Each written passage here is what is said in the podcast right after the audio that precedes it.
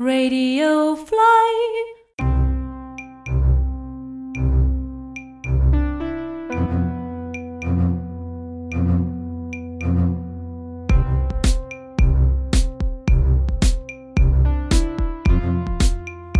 Welcome to riches await podcast अभी तक के एपिसोड्स में आपने अपने फ्यूचर के लिए गोल्स रेडी कर लिए, उन गोल्स को पूरा करने के लिए बजटिंग भी कर ली और साथ ही साथ मुश्किल वक्त के लिए इमरजेंसी फंड भी तैयार कर लिया।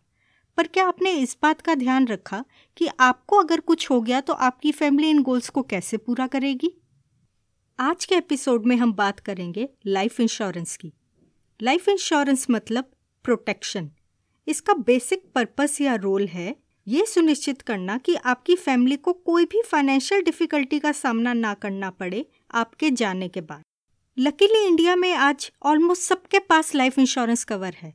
पर मेन सवाल ये है कि क्या आपका लाइफ इंश्योरेंस कवर आपकी फैमिली के लिए यूजफुल है या नहीं? कोई भी लाइफ इंश्योरेंस प्लान आपके लिए सही है या नहीं, ये डिसाइड करने के काफ़ी अलग अलग पैरामीटर्स हो सकते हैं। पर आज के एपिसोड में हम बात करेंगे सबसे इंपॉर्टेंट फैक्टर की जिसके सही या गलत होने पर आपकी फैमिली का फ्यूचर डिपेंड करता है, और वो है लाइफ इंश्योरेंस की अमाउंट लाइफ इंश्योरेंस की करेक्ट अमाउंट ये डिसाइड करने में फ़ायदा करेगी कि आपके बाद आपकी फैमिली को कभी भी कोई फाइनेंशियल डिफ़िकल्टी का सामना ना करना पड़े। अब ये अमाउंट कभी भी रैंडम नहीं हो सकती।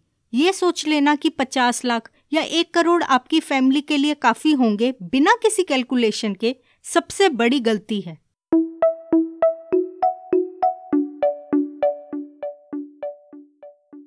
अगर आप सिर्फ़ तीन चार बातों का ही ध्यान रख लें तो ये आसानी से पता चल जाएगा कि आपको कम से कम कितनी अमाउंट का लाइफ इंश्योरेंस कवर खरीदना चाहिए। इनमें सबसे पहला पॉइंट है इनकम रिप्लेसमेंट अमाउंट इसे कैलकुलेट कैसे करें? मान लीजिए आप फैमिली के सिंगल अर्निंग मेंबर हैं और महीने के सिक्सटी थाउज़ेंड के आसपास अर्न करते हैं। मतलब साल के सात लाख हो गए।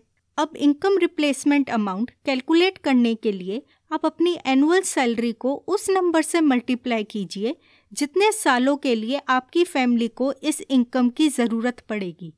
जैसे अगर अभी आपके बच्चे पढ़ाई कर रहे हैं और अगले तेरह साल में उनकी पढ़ाई ख़त्म हो जाएगी तो आप इस नंबर को तेरह से मल्टीप्लाई कीजिए। और हाँ एनुअल इंक्रीमेंट और इन्फ्लेशन को इंक्लूड करना मत भूलिएगा।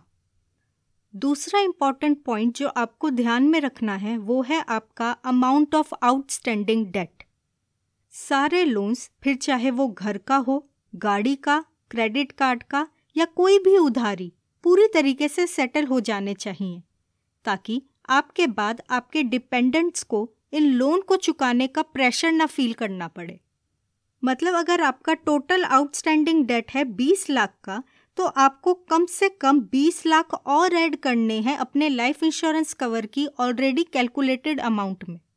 अच्छा इस अमाउंट को इंक्लूड करने से पहले एक बात का ध्यान ज़रूर रखिएगा कि आजकल ऑलमोस्ट हर फाइनेंशियल इंस्टीट्यूशन जो लोन प्रोवाइड करता है, ये सभी इंश्योरेंस प्लान वाले लोन प्रोवाइड करते हैं।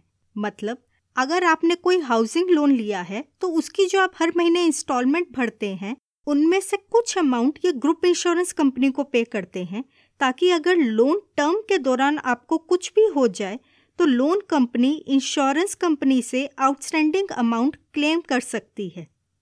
अगर आपके लोन में भी ऐसा इंश्योरेंस कवर इंक्लूडेड है तो आपको ये आउटस्टैंडिंग डेट की अमाउंट अपने लाइफ इंश्योरेंस में कैलकुलेट करने की ज़रूरत नहीं है।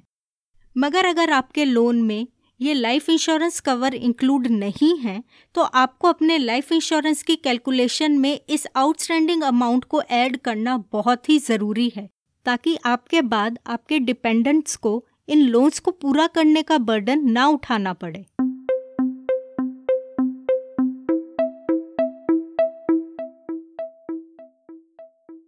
तीसरा इंपॉर्टेंट पॉइंट जिस पे आपने ध्यान देना है, वो है आपके प्लैंड फ्यूचर एक्सपेंसेस वो जो आपने सारी गोल प्लानिंग करी है, अपने बच्चों के फ्यूचर के लिए, उनकी शादी के लिए, उनकी कॉस्ट को इंक्लूड करना बहुत ज़रूरी है अपने लाइफ इंश्योरेंस कवर में। अगर आपके बच्चों की पढ़ाई में 25 लाख का और उनकी शादी में 40 लाख के आसपास का खर्चा आना है तो कम से कम 65 लाख की अमाउंट आपको और ऐड करनी है अपने लाइफ इंश्योरेंस कवर की अमाउंट के लिए। और हाँ इसमें इन्फ्लेशन को इंक्लूड करना बिल्कुल मत भूलिएगा।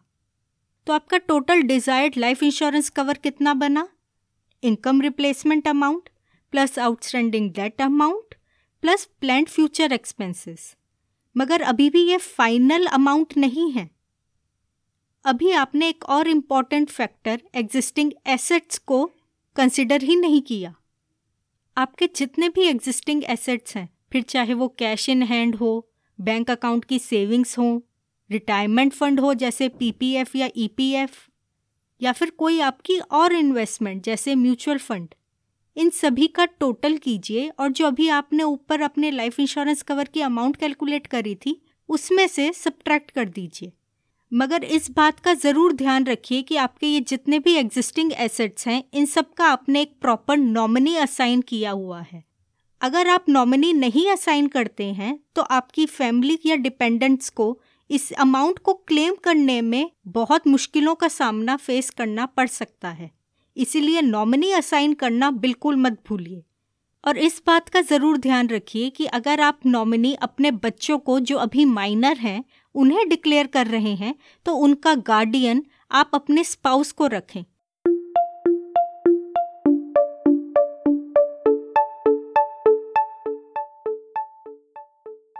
ये जो आपकी टोटल लाइफ इंश्योरेंस कवर की अमाउंट आई है, तीनों फैक्टर्स को प्लस करके और एग्जिस्टिंग एसेट्स को सब्ट्रैक्ट करके, ये कोई भी साइंटिफिक अप्रोच से नहीं निकली है। मगर एक वाइल्ड कैश से तो बहुत ही बेहतर है और आपकी रिक्वायरमेंट के बहुत ही क्लोज है।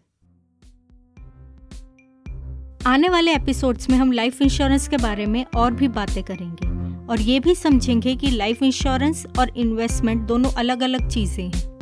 ऐसे और एपिसोड्स को सुनने के लिए सब्सक्राइब करना ना भूलें रिचिज अवेट पॉडकास्ट को. And also don't forget to visit riches await dot com जहाँ पे आपको ऐसी बहुत सारी इंफॉर्मेटिव पोस्ट मिलेंगी. तो मिलते हैं आपसे अगले एपिसोड में.